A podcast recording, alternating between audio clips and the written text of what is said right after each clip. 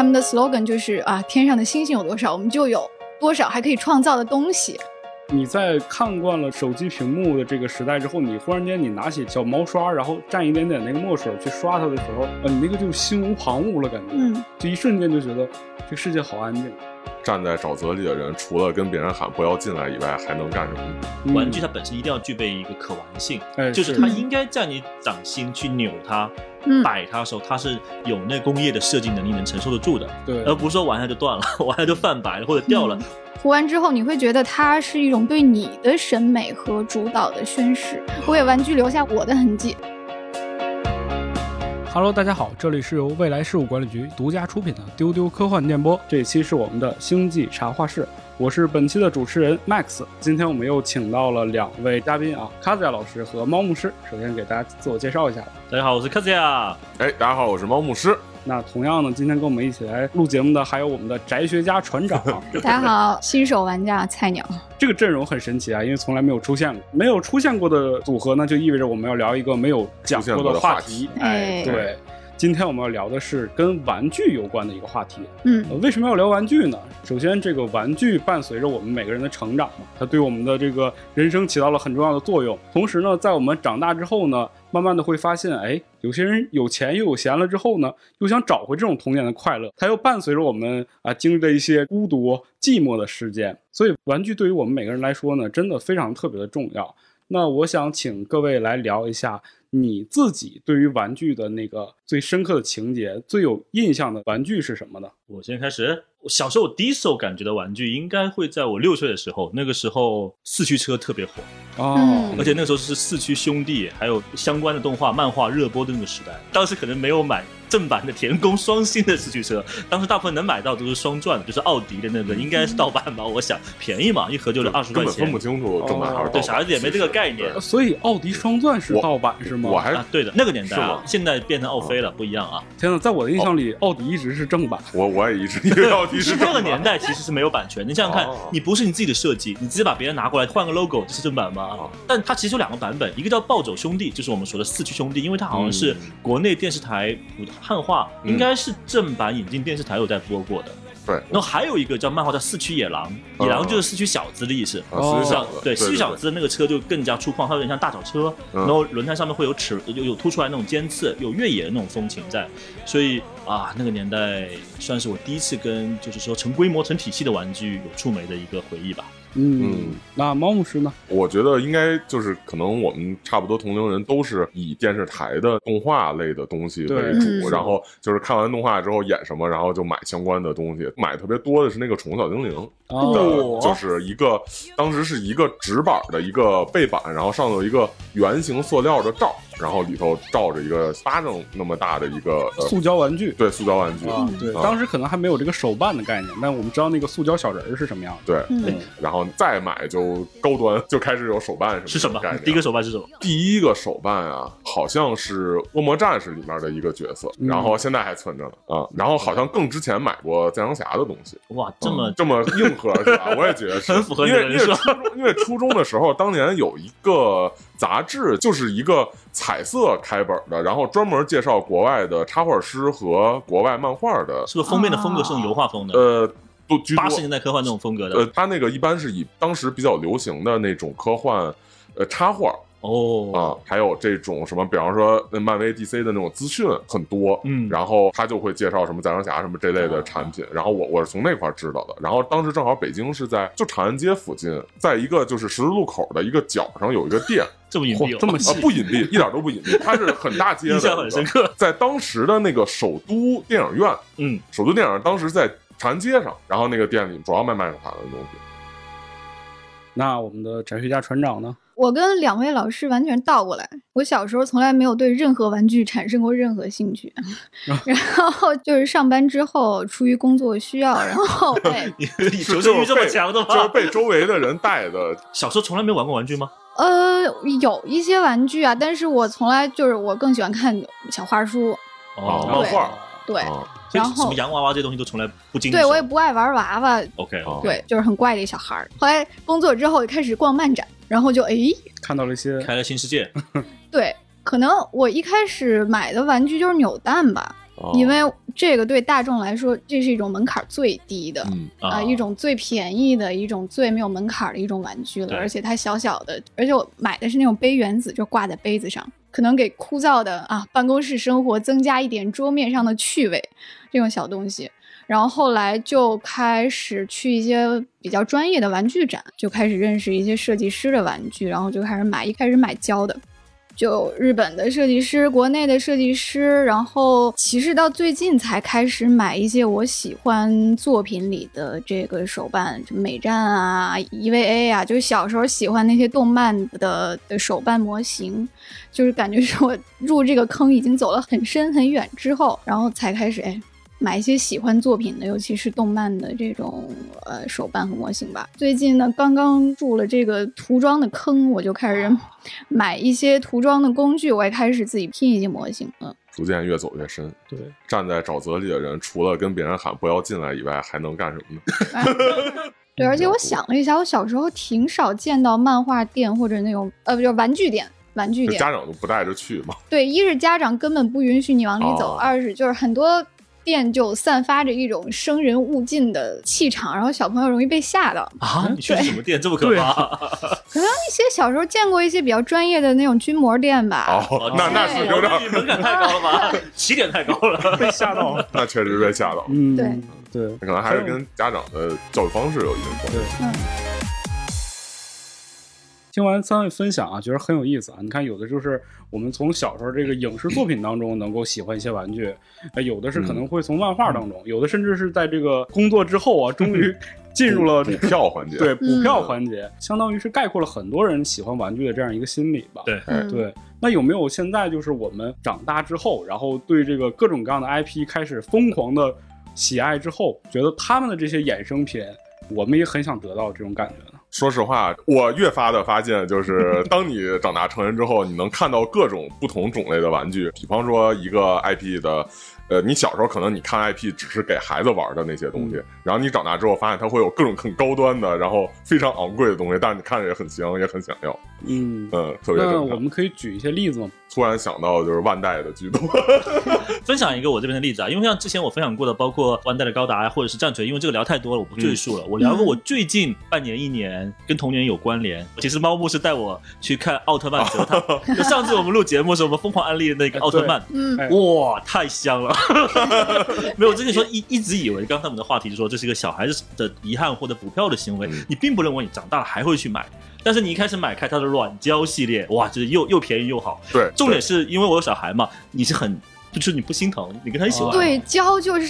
随便摔，对，小孩子怎么摔怎么踩，你都不心疼，它不会坏。那么软胶，所以它是，而且它性价比非常高。然后你往高端走，你可能也有 SHF， 你有真骨雕，那真骨雕是个坑哈，大家了解它就好了。还有包括雕像，最后你会发现奥特曼能散发出这么大的魅力和辐射的波长，你觉得这是一件很不可思议的事情。那我有一个问题，你买这些是以给孩子当玩具的目的，然后买了这么多的？好问题，我曾经我曾经发过一个朋友圈买了2个奥特曼，一个是泽塔，一个是初代奥特曼。然后泽塔是 SHF 的，大概300块钱不到啊。然后那个软胶是20块钱的。那我就问大家，猜哪个是我，哪个是我儿子？事实上，我更喜欢的是软胶。对，但是 SHF 我也不会给我小孩玩，因为太容易弄坏了。让我想起有一个4格漫画，就是有个小孩拽着他爸说：“爸，你为什么每天那么努力工作啊？”然后他爸说：“当然是为了能买更好的玩具。”然后小孩说：“可是我玩具也不好啊。”他爸说：“我的好。”确实如此，确实是很多家长是这个心态，但是你不得不佩服他的那源头嘛，原 IP 内容力就可以连接2代人。另一个我最近2个月非常疯狂的，就是买了很多 GI Joe。我发了很多朋友圈，你们小时候肯定也看过嘛，特种部队，谁没看过？对，特别香。然后他是这样子，他去年孩之宝出了一个性价比特别高的系列，叫那个机密系列。就一般你的孩之宝，无论星球大战还是漫威，大概单盒的价格在200-300块钱左右啊，便宜的可能100多也有，180、190。这个 GI 就只卖130、120，甚至更便宜。那个确实性价比很高。因为我觉得确实有很多这种小时候的这个玩具。当年性价比很高，然后现在一直性价比也还很高，然后还是保持相同的那个制作规格。其实这样子，我深想为什么 GI Joe 性价比高，是因为它是自研产品。哦，它的版权全是孩之宝旗下的。你星战和那个漫威你要交巨额的版权费，特别贵，那只能玩家来承担这些费用。像那个泡泡玛特什么里头，就是那些自己 IP 的。然后就是69，别的合作就是79，明显贵10块。对，反正如果大家喜欢这种6寸公仔 GI Joe 这个系列，我是一键拉满，一口气全满入坑，太爽了。来，可以给我们描述一下这个东西是一个什么样子吗？就是这个系列是一个什么样的状态？其实是这样子，这个6寸这个公仔兵呢，一直是孩之宝这个主打系列。如果大家之前有买那个星球大战的黑盒系列，或者有买那个漫威的传奇系列，它就是一个可能跟你手掌差不多大，身上有些配件可以换手掌，比如说它平时是握拳手，可以换成平开手和这种手，然后有道具，本身上有披风，有特效剑，就基本上把漫画跟影视里面的那些武装武器都很还原的带到你的掌心。一般这种6寸我们叫掌心快乐嘛，但其实在大中华地区掌心快乐啊，对啊，因为在大中华地区可能更多人会追求的是影视化的英雄作品。我举个例子，有个很火的香港牌子叫做 Hot Toys， Hot Toys 它就更大一码，它是12寸的，它比6寸还要大。你知道为什么这个牌子这么火吗？因为它专心做漫威影视作品10几年了。我第一个就是 Hot Toys 的一个宇航员，黑鹰飞行员，然后他头雕他是那个黑衣人里面那个 Agent K 的那个演员。 OK， 对，然后他确实那个头还可以换成别的演员，他确实特别注重。对，所以头雕的东西一度在中国市场炒到溢价很严重。但其实我个人玩玩具或者我玩这种魔玩类的成品哈，我更在于它在漫画中的表现，原设定原风味是什么。所以这也是让我规避了很多特别贵的那种市场，就是那种溢价市场，我更注重于那种版元货。对，因为比方说如果是一个漫威的作品，然后是搬上电影屏幕的，它等于说这个漫威是个 IP， 然后演员还是个 IP， 就等于是层层外包叠加上来，你的价格就3000-4000起了啊。你那个当初买多少钱？我是捡了个漏，就4位数出头吧。4位数可以，起点很高。那确实也是挺贵的。对，因为我自己有写个专栏叫《终身嗜好》，我里面主要是安利一些百元货，最好不要超过500块钱。哎，大家有兴趣去搜一下啊。所以说大家喜欢 IP 要慎重，是吧？像喜欢这种 IP 呢，就又快乐又省钱，是吧？喜欢 Hot Toys。漫威那种的，对吧？是吧？捡个漏还要4位数。我觉得好处在于，就是说它的这个一个 IP， 就是如果说你是电影入坑的，你有电影想可以买的东西，然后如果你是这个漫画，或者说更喜欢它本身设定什么的，你也有你喜欢买的东西。它是有不同层级、不同消费档位的东西。可能其实你根本不差钱，但是你不想花1000块钱买一个头雕，不想花很多的钱去投入到这上，你也可以买什么盲盒啊，你也可以买蛮王快乐中餐里头出的联动也都可以。然后你要想为这个自己的喜好去花钱，你也能买什么大雕像，什么1:1，如果想总是有能花出钱的地方。我觉得这还是挺好的。现在是不像说小时候不管正版盗版只有那么一种，对，也没别的选择。而且最近这2年我感觉到有一个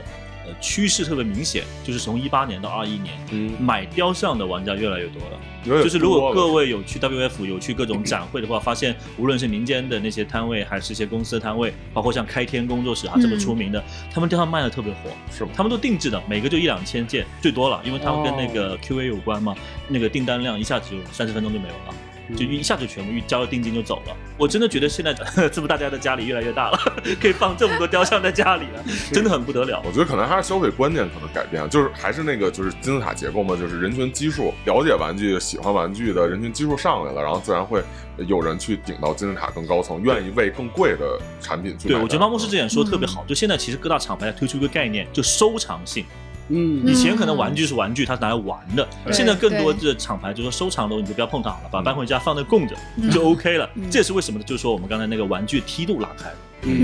是。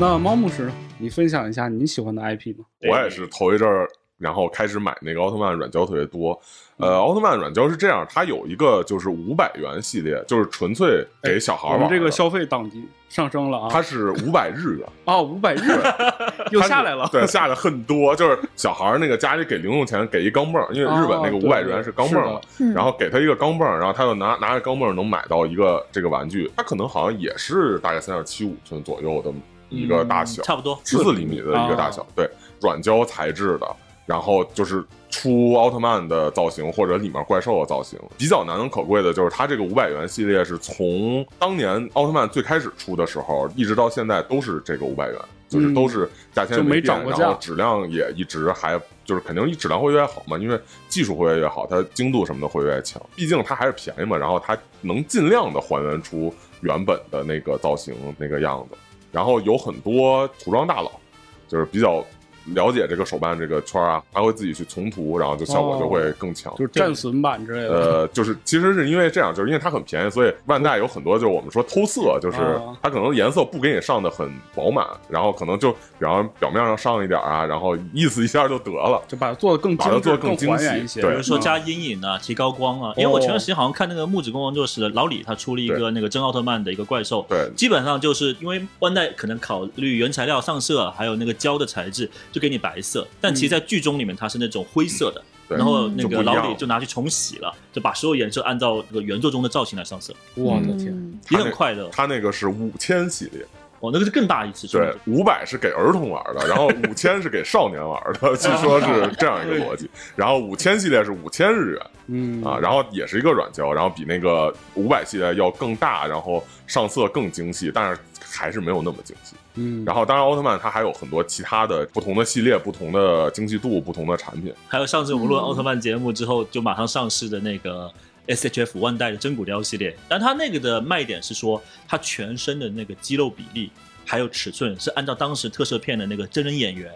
来扫描的，对，然后反正加了很多很奇怪的技术，比如说眼睛是有棱镜那种可以反光的，就是真的喜欢迪迦的朋友们是一定会去炒它的，但你又炒不过黄油岛，所以价格就一度非常夸张。所以这个也是我们说的，买玩具还是要买适合你自己的，没有必要追高。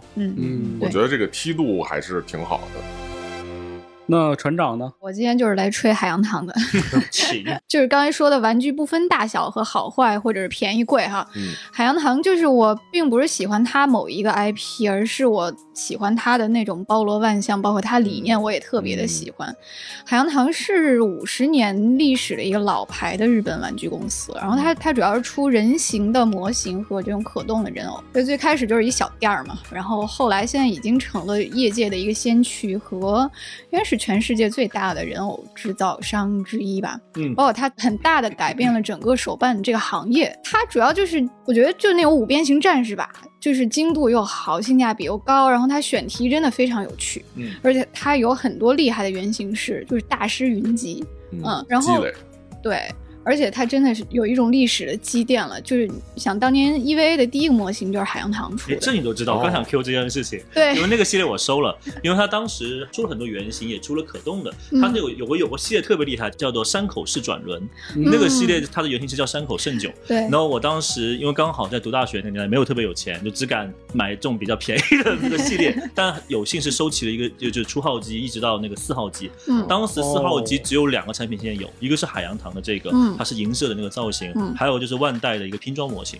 别的并没有。所以说 EV 其实跟海洋堂当时是造就了很大的一个商业成功。对对，而且它真的不贵，如果不是那种收藏级的7位数的手办，它一般的就精度非常高的产品线我觉得也都挺白菜价的，就可能200-300吧，就能买到一个比如猪龙之或者就是大师来做原型的一个手办。然后他们的理念就是我们不只做动漫的角色，而是做这个世界上所有有趣的东西，我们做动物、植物、飞行器，包括艺术作品，在任何地方就是一个接一个的把没有人想象过的主题变成玩具。对，而他们的 slogan 就是天上的星星有多少我们就有多少还可以创造的东西。火对，然后非常感动这个理念。然后呢，我比较喜欢的是他跟博物馆合作的系列，就先是文物吧。我们说文物有这个美术立体图鉴的系列，他和东京国立博物馆合作的，比如说封神雷神跟法隆寺的什么百济观音，然后跟西洋美术馆合作的这个一系列什么罗丹思想者对，然后还跟对还会跟寺庙合作一些就是日本的国宝，比如鸟兽细画，对对对。然后呢，比如像竹谷隆之这种大师，他会做一些比如阿修罗金刚对麒麟龙这些这个神话佛像神佛系列。然后他还跟这个冈本太郎美术馆合作过太阳之塔，对，就是大小扭蛋也有，然后大的那种那个模型也有。然后还有一个很厉害的，就是跟王立科学博物馆合作的一系列飞行器，就是盘点了一些人类历史上的重要飞行器吧，但是不是非常知名的那些，而是它有一个自己的逻辑。就是空间站啊，然后阿波罗8号啊，然后一些小的卫星啊，它是一个盲盒，然后它也不贵，它每一个都配有一张说明书，这个说明书真的是精致到一定程度，就是令人发指。它上面会讲航天史，讲日本宇航开发史，讲这只飞行器的历史，然后它找人画漫画，然后找科学家来写科普的文章，就真的是博物馆级别的一个玩具说明书。买说明书送玩具，科教教餐厂商。对，就是简直做绑定的授权权益肯定是。对，就是他做科教简直太厉害了。然后你看他说明，我们的模型供图是 NASA。对，然后它每一张还配有一幅卫星航拍的这个地球夜景，然后它的配文是海明威的丧钟为谁而鸣啊，就是说没有人是一座孤岛，从宇宙来看我们是一个整体。你很难想象这种视野和诗意竟然是一个小小的玩具说明书。它是小朋友都买得起的那种，而且这个系列真的很小众，很不出名了，在所有海洋汤的玩具里面，它不值多少钱。然后还有它的一系列扭蛋，就这个胶囊 Q 博物馆系列，它也出了一些，比如葛饰北斋和歌川国芳的浮世绘，它也做成了小玩具。然后它还有一个很牛逼的产品线是它的动物系列，对，这个也是评价特别高的，就是针对地球上的自然生物吧。我记得比较好的应该是海洋动物系列和那个恐龙系列尤其的出名。然后它就真的是科学性、教育性和严肃，就是寓教于乐。然后它的还原度，就是拟真度也非常的高。在那个性价比当中已经非常高了。对，然后就是既有小朋友买，也有非常狂热的这种收集者，然后去收集它这一个系列可能有几百甚至上千种动物的类型吧。对，反正怎么说呢，我觉得这就是一个带领大家的认知往前走的一个玩具的品牌，就是它让很多人对模型的认知不只停留在动漫角色或者是玩具上，而是赋予它一定的社会意义、艺术价值。对，包括后来他也举办了自己的玩具展，就是 Wonder Festival。 就之前我们聊过，我们去过的这个，他现在是世界最高水准的一个专业玩具展会了吧。并且他也致力于培养年轻的玩具的制作者和从业者。常常还是蛮厉害的，因为我那个几年前有机会跟他们接触过嘛，因为毕竟我在做这块的工作。他们是个特别传统保守的一个公司，但他们确实特别现充的一家公司。你发他的产品布局没有特别写实，都是很真实的东西，并不太二次元，都是现实生活中你能看到摸到的东西。然后他们那个商务接口巨搞笑，他们不接受任何日语以外的邮件沟通。就是只能说日语的人才能跟他们进行合作。当时就惊了，2020年了。代表他们其实很秉承那一套流意吧，或者我觉得那种精神、那种流派的东西在。其实是个挺日本的那种风格的一家公司。对，就听起来感觉就是你要懂我，就至少你要会说我的语言，能够理解我的文化，然后你再跟我交流，我才会跟你进一步的合作。这种感觉。海洋堂特别有意思，就是我感觉好像这个公司在一直致力于他把这个世界上所有有意思的东西都缩小，然后让你能拿在手里的感觉。我之前买过海洋堂的那个就是日本系列，就是有好多它的当地的物产系列特别有意思，就是小一碗的拉面啊，小寿司啊那一套。然后包括他之前出的那个阿基拉的那一套盲盒，我也收了一套，特别有意思。航太我买的最多是两个系列，一个是游戏的系列，一个是超级机器人系列。游戏系列因为他当时那个三口是003号，我印象特别深，是那个《鬼泣3》的男主角但丁的造型。哇，现在这是当年的艺品了，很难买到了。然后超级机器人系列呢，是因为我自己喜欢超级机器人嘛，什么魔神系列、盖塔系列，还有飞跃巅峰那个系列做得特别好。其实我不知道丢丢之前有讲过飞跃巅峰这个 IP 没有？还没。我觉得你们一定要好好策划一下，因为这个作品太厉害了。我们又开始挖坑了。对，因为这个 IP 我特别喜欢，它特别短，它是 OVA， 又是安野秀明的出道作品。然后呢，故事我就不剧透了，没有看过的一定要去看一下。然后他当时他出了这个海洋堂的这个产品，我就惊为天人，在这么尺寸大小的地方，今天可以把原作中的各种结局，或者是说中间那些经典梗全部还原出来。因为你们知道，他每开一个零件都要花模具去做的。这个硬程他完全可以选择不做，但他把那个原作精神都给带出来了。所以我觉得海洋堂里面很多设计师们应该还是蛮有他们执着的一面。还有另外我很喜欢的一个品类吧，就是吊卡玩具。我最近刚刚入坑，我还挺喜欢的。然后我发现了一个宝藏公司，就是 Super 7。就是实在是宅到不行。我是没听过是什么来的。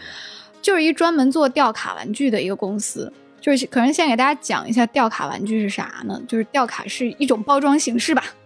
一个很大的纸板上面加一个塑封，然后它纸板可能非常的华丽鲜艳，然后会有知名艺术家画的插画在这个纸板上，就是你甚至觉得那个纸板比玩具更贵，因为它玩具就是一个大概手掌大小的小人仔，它精度很低，非常非常的糙，它就封在那个塑料壳子里。然后呢，这个 Super 7 他们家的主题一般就是欧美幻想流行文化，就科幻奇幻电影啊、漫画，比如星战、异形、金刚啊、太空漫游、大都会，包括铁娘子啊，这都是老板的私人趣味。对，然后他们公司的这个 slogan 就是我们是一群看着这个怪物电影、漫画书、听着朋克、看着科幻小说、看着机器人长大的人，没有人做出我们想要的玩具，所以我们自己做。就是几个大字写在脸上，我们只做宅宅的东西。对，你可以去聊一下。然后呢，就是他们的玩具都是哪些呢？比如说大都会电影里面那个机器人玛利亚，它会出金银铜配色。然后比如它有恶搞星战的系列，什么穿羽绒服的尤达，穿粉色睡衣的达斯维达。对，他们还出过一个，就是我这一盒是卖原力，这个盒里是空的，就只有一个纸板，我卖的是原力。就各种玩梗。对，各种梗，包括回到未来里面的那个 Marty， 他著名的那个粉色的滑板，他把它做成吊卡的形状，然后里面是一个 Marty 的人仔，他就是贩卖宅趣味。看还是让纸卡是最重要的，那才是本体啊。是，对，好像一般玩这个都是就买回来不拆，不能拆，拆就掉价了。对。然后刚才那个原理给让我想到以前，其实那个网上有卖那个葫芦娃系列的公仔，然后其中那个隐形的葫芦娃也是特别逗，有很多还真的买了，然后还真的都确认收货，并且投诉过去，特别搞笑。就和那个《复联3》上映之后，然后卖那个什么蜘蛛侠的，对，蜘蛛侠的手办，然后一看是一捧土，对，因为已经打完响指了嘛。对，那就是一特典型的吊卡玩具嘛，它有一卡，然后那盒里只有。就是一个小盒，然后对，只有一撮灰。好像现在国内也有一个厂牌也在做这一类，叫做复调，它相当于是把这些东西它是集合在一起，对，然后向大家展示。我在逛复调的时候就看到过船长说这个，就是它会里面有，比如说希区柯克，比如说那些 B 级恐惧片的里边的人物角色，对，就特别 cult 的各种 B 级片，对，是，比如说什么隐形人啊之类的，这个化身博士啊这种。但这是一个风潮，真的，因为这种相对可能比较怪的东西，其实在潮玩领域或在设计玩具领域是很火的。你们去逛展里面很多这种僵尸，对吧？或者科学怪人，或者木乃伊，这其实已经形成了一种风潮，就是打这种奇怪或者是诡异的这种路线的产品。但其实这个就是这种吊卡挂卡形式的东西，还是一个挺长久的历史的，很久。对，因为咱们那个就 GI Joe 那会儿。最早就是这种，对，就是最早就是从这种的设计语言这块过来的，当时都流行这种挂卡，然后大家应该知道为什么，对吧？然后现在也以这种就是还原当时的那种粗糙感，对人物的那种僵硬粗糙，就因为这种挂卡一般就是什么手臂能前后5个轴嘛，然后其实就不太能动，而且面部涂装也很简单，对，就要还原那种当年的感觉。就感觉它才有那味儿嘛，它放在那儿也挺好看的，但这个玩具厂商一定要让它做一个关节能动，然后那个关节做的也很粗糙。对，因为其实大部分的玩家买回来是不会拆的。是的，就是当一个静置的一个装饰品挂在家里。我有一个朋友，就是他有一面墙，然后他自己在墙上粘那个粘钩，粘了大概有10排左右，然后就挂满了那个星战的那个挂卡。而且就是珍稀的吊卡也能卖到非常贵，就是对，跟知名的小众的插画家合作，就是比如一个真的非常糙，可能造价就几毛钱的尤达小人儿吧，但是它的梗非常的稀有，它的艺术家非常厉害，那也能卖到4位数。那听完大家分享这个就是你们喜爱的 IP 的玩具之后，我有一种感觉，就是这个玩具现在我买回来之后啊，好像玩的这个概念更少了。这其实也是我近年来特别想要去推广的概念啊。我就认为玩具就是你确定你买的不是艺术品的话，玩具它本身一定要具备一个可玩性，就是它应该在你掌心去扭它摆它的时候，它是有那个工业的设计能力能承受得住的，而不是说玩它就断了，玩它就泛白了或者掉了，我觉得那其实不快乐。我个人其实很反感一种玩具，就是买过来你只能捧着，嗯，这是让我，你除非你每天给他上炷香或者去膜拜他，就很奇怪了，对不对？我希望玩具的本身还是能在你手中跟你的情感产生有一个互动，而不是说隔着一个吸塑膜或者隔一个距离，我觉得这太遗憾了。因为如果你看这个，你为什么不去网上看别人拆盒？所以我的个人主张还是说要做些可以玩的东西。嗯。其实我们也发现有很多各种各样意义上的玩嘛，比如说就是最熟悉的变形金刚，它的这个变形到展开成一个机器人的这个过程就是玩，对，或者是说这个二位毕竟是战锤大佬嘛，是吧？这个涂装的过程也是玩，嗯，那可以给我们分享一下，就这个玩的这个概念，你们有什么一些好的、有意思的体会吗？玩的东西其实挺多的，就是怎么说呢？就是刚才我们已经分享了一种，就是成品的冰人，对吧？打开就直接能玩。至于如果我们谈到了制作模型。涂装那其实是一个特别特别没有天花板的一个分野。船长刚才说你最近入坑了，对不对？对。你买了什么工具？告诉我们一下。就全套的吧，漆、刷子啊。我跟猫牧师玩战神，因为是用水性漆嘛，就很安全。就是你知道水性漆到什么程度吗？是可以喝的，就喝你是不会死的程度，因为它是欧标的，它的标准就是无色无毒，它是打这个为一个口号的。但是日本确实很多牌，它的味道特别冲，它其实是冲到让你不要在室内。让你自己有一个安全意识，说这东西只能在室外去做。嗯，对，因为我自己其实玩战锤到最近这2年，其实很热衷于做改造，因为我可能上桌时间会相对少一点，我更在意就是说怎么通过一个完整的圆形的底座的一个故事结构，能够让用户能在里面从各个角度去观赏。因为日本有个很出名的一个原型师叫荒川直人，我不知道各位知不知道，因为他提出一个概念叫做圆形剧场，就是在我这个底座上面展现的内容，我从360度每个角度看。都是有故事和细节和信息在的，所以这个东西，这个原型师影响了我很大，所以我现在经常是拿各种改件或者是一些数值件切割割填填补补，把一个故事做出来。所以我最近。我把这个故事固定在了这一瞬间。对，而且你在做这个故事的时候，你要挑选精彩的镜头嘛，比如说双方在对垒，我砍到你脖子了，你刺中我心脏了，就要停在这一瞬间，这个镜头要停下来。我往往会设计这样的一些场景，但这里面其实很花时间。我基本上做一个这样的一个作品，可能要花1个月以上。因为我时间很少嘛，我每天只有工作日才有空做。我觉得1个月时间已经很快了吧，因为它是微缩模型，它做起来会相对简单点。大概这个大小是什么样的？大概大小可能就是2个手掌这么大的一个底座，然后高可能就30厘米到50厘米左右。所以说这个东西相当于是从无到有都是您一个人来完成，作者可能就我一个人，只是说它的原材料可能比如说战锤的某一个模型，我把3个模型的某一部分裁剪下来，然后再合并在一起再讲这个故事。如果我能从无到有从0到1，那我就是原型师了啊，暂时还没有那个功力，得慢慢来。但过程当中会运用到美国补土，会用到一些可能填缝胶，就是把一些空隙的地方得去补平。还有就比如说有些造型，比如它有个角或者有个翅膀，它少点东西，我必须捏，把它捏好，等它烤干了之后再喷底漆，再去上色。这个相对会简单一点，因为你要知道，我只是做些皮毛的东西。真正的大佬和那些雕塑家是什么？就是从零给你一坨土，然后你慢慢雕完了放到烤箱里面去烤，然后再等它成型。那是非常难的一件事情，而且那个很专业，你需要在美院里面学过。因为我之前有幸在那个广州那边采访了一个原型师，他叫做冯阳坤，是个大佬，他专门做这种雕像的，他们就是美院雕塑系出来的。他就很热衷于看到一个经典的 IP， 也许是科幻作品，也许是一些知名的小说或者漫画，他就把他这种造型全部都给用手雕琢出来，这就是雕像级别的快乐了，暂时还没有跨进去。我觉得就是小朋友如果玩玩具，他会就是过家家呀，或者什么自己扮演军队打仗这种比较多。长大之后就已经无法再回到童年，再也体会不到小孩玩过家家的快乐了。可能确实就大多数人会比较乐意去进行创造类的这种，就是比方说最简单的就是买回来拍照。或者是有那种可动的，你会摆奇怪的姿势，然后特别有意思，你拍照发到朋友圈，或者是有一个什么泰国的那个人做那种低端 cos， 就是低端 cos 的那种感觉，廉价 cos 啊，然后做这种东西，或者说就是有人更厉害一点的，摄影技术强的，可能拿出去拍外景啊，或者去拍这种就是自己想要的光影环境之下的这种拍照，可能长大之后就是这种方式去比较多。我觉得不管是说以自己拍照摆拍啊，还是说是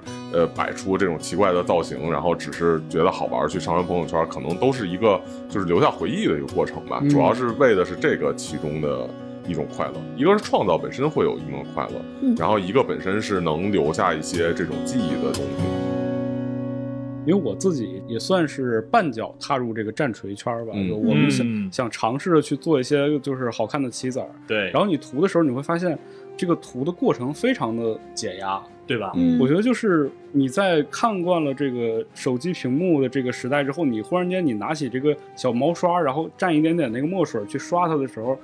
你那个就心无旁骛了，感觉，就一瞬间就觉得这个世界好安静，然后你就对准这个棋子，慢慢的去把它描绘出来。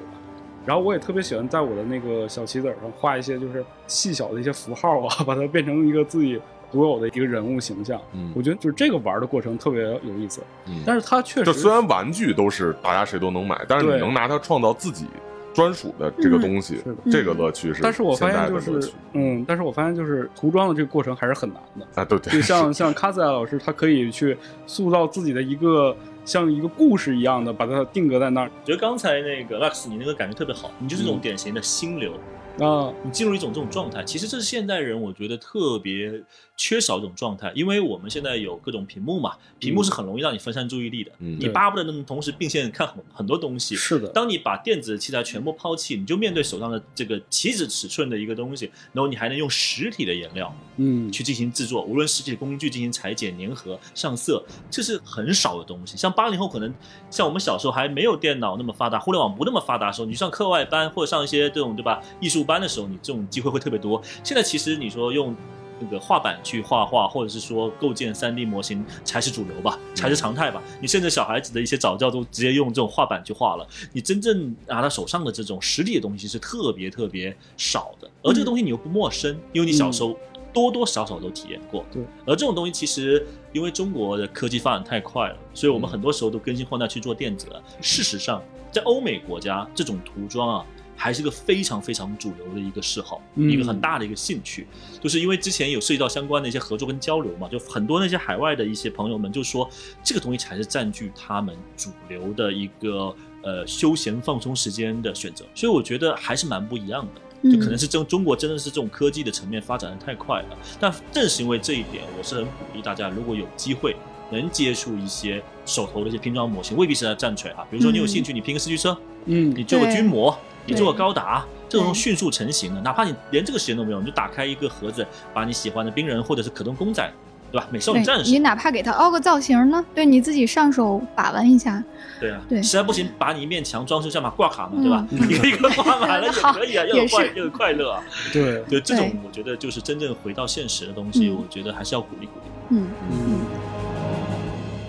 我觉得还有一点啊，就是我作为一个新手比较能感受到的乐趣，就是我觉得工具本身就是一种乐趣了。哦，就是涂装玩具、制作玩具的工具，它本身也是一种玩具。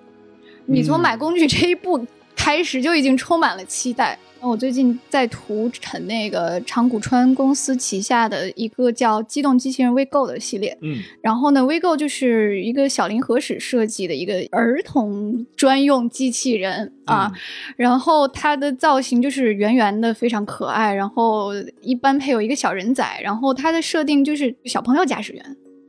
我记得长谷川旗下有个系列，我不知道是不是这个系列哈，就是他把一些所有的机械都做成跟一个蛋一样的，对对，圆滚滚的，就非常 Q。 然后呢，就是本体有一个容纳小孩子那么大的一个驾驶舱，他也会将一些动漫角色变成小朋友的样子。他就是造型的非常可爱，而且他机体只有一个固定的形象，他就不断的换颜色、换涂装，然后老出那种宅宅的联名。然后我就买了一套 EVA 联名的，然后他就是有0号机、2号机、6号机、8号机，然后他把所有的主角做成了小学生的样子，小明日香、小凌波丽，然后他们就拿着波浪鼓，就穿着小学生的衣服，整个是一个宿组。然后你需要涂，其实这个产品现在非常有潮玩属性，真的，对，因为它跟早年的那个 Medicom 出的那个暴力熊很像，然后现在就说把这个成本转移到用户身上，你自己就涂就好了，给你一个对吧规模，你想涂什么颜色，对对，它对新手还是挺友好的啊。然后我就开始就是为了给这个它上色，我就开始研究工具，开始买漆，然后就研究色号，因为它给一张颜色的这个配料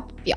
你要按照对色表，你要按照色号去配出，比如说明日香的衣服的颜色，这个你在市面上是买不到的。所以我的问题来了，你是因为喜欢这个品牌的这个理念而去入手这个产品线，还是因为你喜欢 EVA 所以你才进来？我是先喜欢他的，我才知道他有 EVA 联名。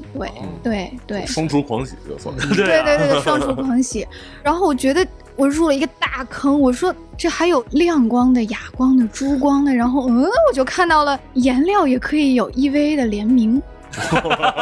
就是色包嘛，就是配色专属包。 对，就是出号机滤、出号机子，我说还能这样。然后它包括涂装的工具啊、水口钳，然后刷子都可以联名，头灯、笔刷、喷枪都可以。然后这个挑工具的过程就非常的有趣了，我觉得跟买化妆品一样。刷子你要去挑它的色号、质地，包括出水量啊。哇，这太专业了，插不上话。然后包括你确实也要学一些，可能比如我看人涂装他要学素描、研究光影啊，在哪儿打高光，进阶涂装了就对。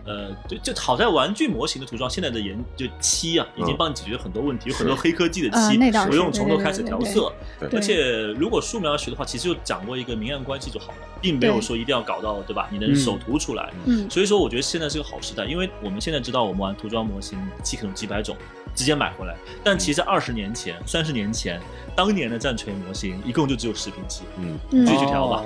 三原色嘛，这所有的色都可以三原色调出来。对，所以我觉得它这个涂装也不是一个很有门槛的，我觉得你掌握化妆这种程度的一些基本功，完全可以上手涂装了。对，包括刚才老师提到，就是我涂完之后，你会觉得它是一种对你的审美和主导的宣示，我给玩具留下我的痕迹。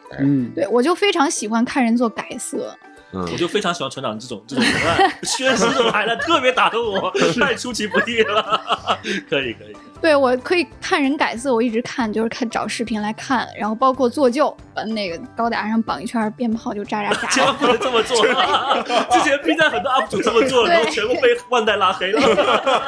哦，是吗？万代他也会发现这种人，然后经常看，就是 B 站就互联网是没有秘密的吧？谁不知道，只装作不知道罢了啊。对，因为你重点还是要自己用涂。因为你想想看，魅力在于什么？你在沙漠地带的旧画和在那种沼泽上面的旧画，以及在那种容易生锈、潮湿上面的旧画是完全不一样。而且每一个地带，比如说在地球、在月球、在外太空，你的这种旧画状态会因为受到重力的影响和气候的影响，给人体验的风格又完全不一样。以前你很辛苦，你可能只能靠自己去钻研各种不同的材质、泥啊、土啊，对吧？耗损。现在很厉害，就很多像战锤，就各种地形漆。你知道到什么黑科技程度吗？比如说你要做个地形，它是皲裂。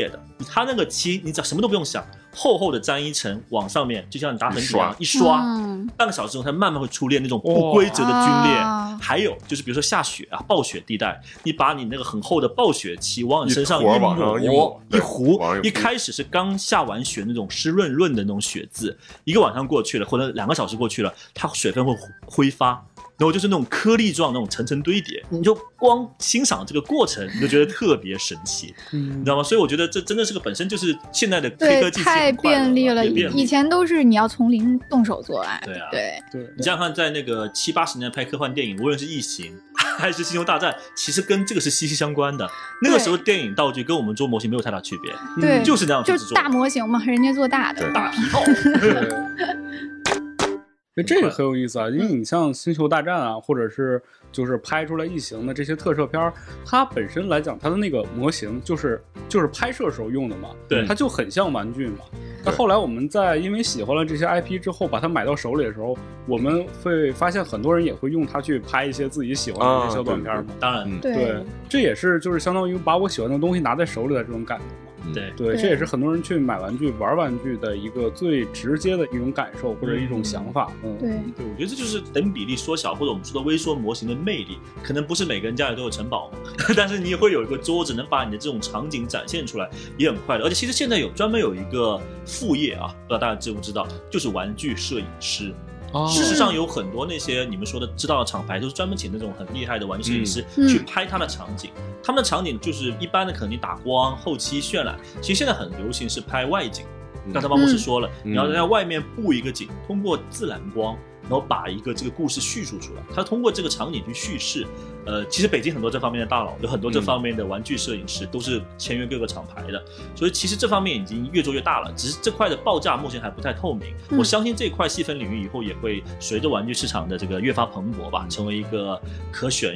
购的一个市场。因为我问了一下，这帮人很多也都是摄影拍婚纱或者是拍一些食物或者人体的一些摄影师，其实概念是互通的。然后其实说到这个，国外还经常会有一些那种活动，就是有点那种接龙似的，就是说带着你的比方说 GI Joe 的玩偶，或者说那种束发小娃娃，就是那种小玩偶，然后去旅游的过程中，然后把它和景物放在一起拍照，然后再传递给下一个人，这种感觉还挺多的，非常流行，就是带着你的心爱的这个公仔也好，或者什么也好，出去打卡啊，对吧？就是一个道理嘛，对吧？跟公仔一起喝咖啡，我觉得就是它重要的是，就是说你有这样一个东西，你放到家里面，然后回家你看到它会心一笑，是一个就是很实在的充实感的东西。这个再往后面一走就是养娃了，养娃就很讲究了。我想说的是，就是比你刷完这个什么抖音，然后会心一笑，它其实是一个更充实，你最后会落到一个实物上的。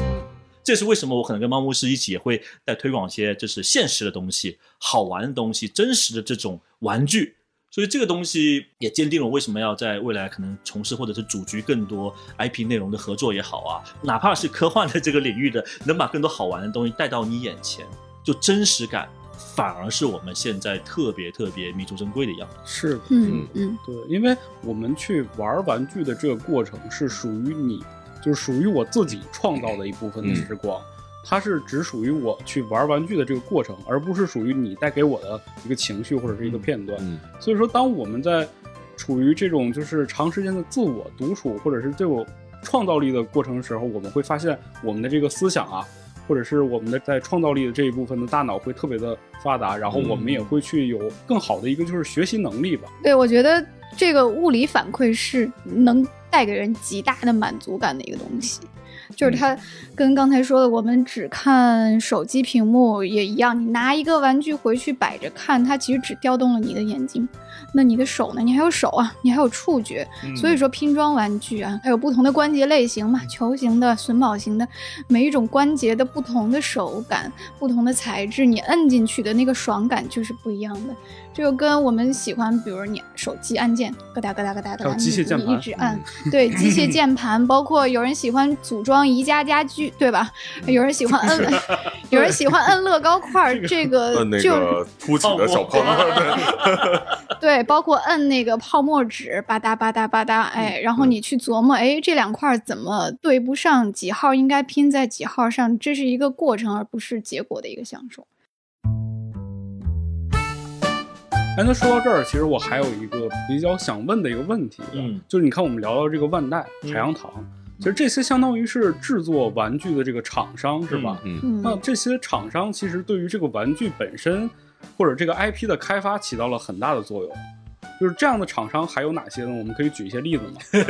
特别多，这国内太多了。就是在中国比较耳熟能详，除了像万代以外，还有 GSC， 就说梁校社，对吧？然后主流的海洋堂也说了，兽屋，兽屋专门出那个鸡娘系列的。然后麦法兰刚才也提到了，然后这是欧美的厂牌了。然后像 GW 这个不用说了，出棋子的。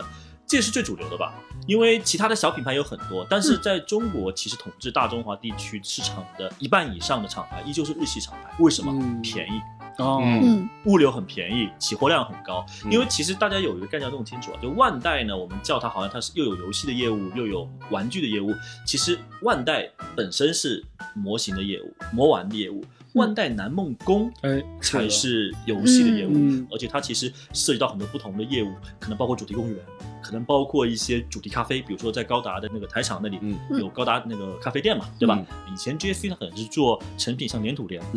或者 Figma 为主，但它最近其实也在拼命的开发做一些拼装模型，而且是还原90年代勇者系列的超级系的那些机器人作品，像什么黄金勇者呀，还有什么什么机动警察，它做了很多这方面的一些东西。它除了做自家那种手办，它出了很多手办，它出了很多美系的手办，包括星球大战的。所以说应该说各家都有它各家的一个擅长领域，但是万变不离其中，是离不开一点，它的支点一定是一个很好的 IP 的内容本身。是的，是的。那国内的话，有没有一些就是现在正在崛起的一些制作玩具的一些公司也好，或者是工作室也好？有，我今天特别想推荐3家公司特别厉害。第一个是成品玩具的，他们做合金玩具的，叫做 CCS，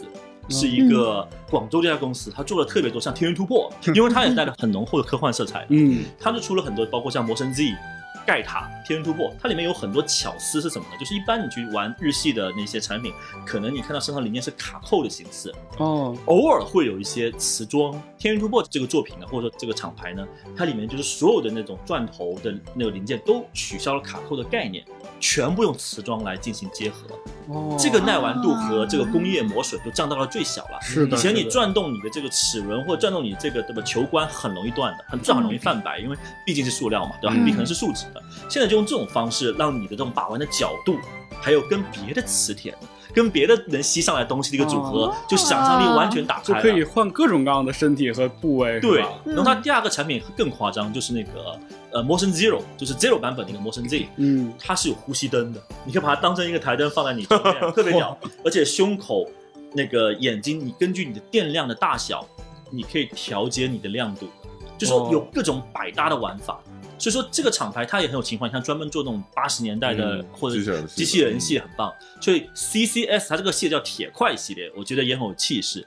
大概也是1000元级的一个货，有兴趣的可以去了解一下。后面还会出各种超级系的那个作品，因为今年有超级机器人大战30，就这个月底就会上，也是为了迎合这个趋势哈。第二个它叫做橘猫工业。橘猫工业非常厉害，因为它是那个我之前写过一个专栏叫做《国民之光》，它是做拼装模型的。拼装模型有个难点是什么？这个船长肯定知道，就是你在拼装的时候，如果不那么精巧的，咔嚓一声会怎么办？会断，或者说它要么厚了一点合不上去，薄了一点会松。这在开模的这个领域有个专业的术语叫公差，公共的那种差别的差，就是这个细枝末节的公差没做好，体验是非常差的。万代为什么是拼装模型是爸爸，他的公差的这个把控做得特别好，因为我之前去那边拍过很多纪录片嘛，我去到那个金刚工厂，那里面就是一帮戴着超级厚的那种眼镜的花白的老头们、老将门们，在那拿着一个小锉刀戳，你不敢相信说啊，2021年了，你的开模的模具为什么还用人来开呢？其实大范围它是用那种压铸的工艺把这个钢铁模具做好，但小范围的体验就需要这种几十年的这种经验的老匠人微调，真的厉害。它是有试验版、第二版、第三版，直到他做到那版满意为止，他才会把这种技术应用到量产的那个模具当中去。所以这一点其实本身就有很多故事可以讲，但是橘猫工业这家国产的品牌，如果你们试过的话，会发现它的体验很接近万代的感受，价格也不贵，很便宜，200块钱就可以买到一个1:100左右，就是 MG 级别的宇宙骑士。我觉得中国的技术其实不差，在过去这10年中不断的学习，不断的精进，所以这个拼装类的模型厂牌，我特别推橘猫工业这个厂牌，他们的厂牌。就我推一个北京本土的厂牌，就是战锤的暗源系列。暗源系列很厉害一点，就是他之前做了很多载具、兵人，而这家公司厉害的就是他之前做了很多这种近未来的科幻系的，就是包括机械骨骼、各种车、载具、人形坦克，他做了很多这方面的一个尝试，而它比例不是很大，偶然的这种产品在手中游走，这本身就很快乐的一件事情。也是正是因为它的技术力的成熟，也有因为有这个契机，所以呢，我可以把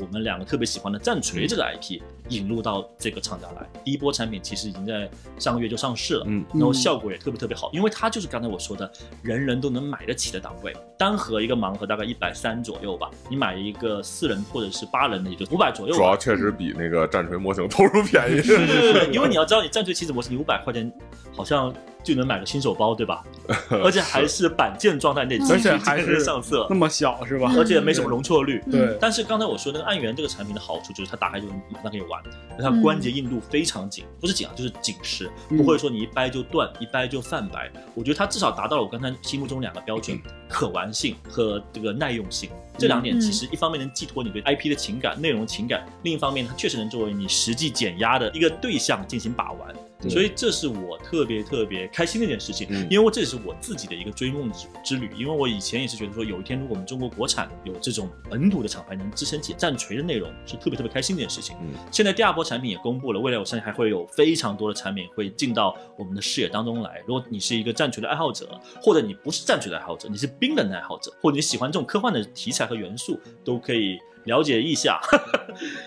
因为这个暗源的这一套的战锤我也是有拿到嘛，然后玩了一下，就它的那个制作细节还挺好的，而且它摆那个动作姿势也挺方便的，就不像那种松松垮垮的感觉。对，它的那个关节活动的度很大，嗯嗯啊、然后而且它设计上挺有意思的，就是它那个胳膊的那部分，它是可以就是把胳膊这样抽出来一块、哎，然后摆姿势，然后再塞回去，然后再塞回去，这样能有一个更大的、有点球状关节的那种联动。对，我相信在未来，随着我们的购买力，随着我们这个审美的嗜好的确认，我们更愿意花钱在实体玩具当中，嗯，未来你随着你对你自己喜欢的 IP 的更多投入，你能更加多元的去添置你喜好的一个收藏品也好，玩具也好，我觉得这就是一个整体的一个文化的演变，或者是一种文化的自信。现在我觉得我们的阶段还是处于一个合资的阶段，比如说把好的海外的 IP 内容拿进来，自己通过技术去把它支撑起来。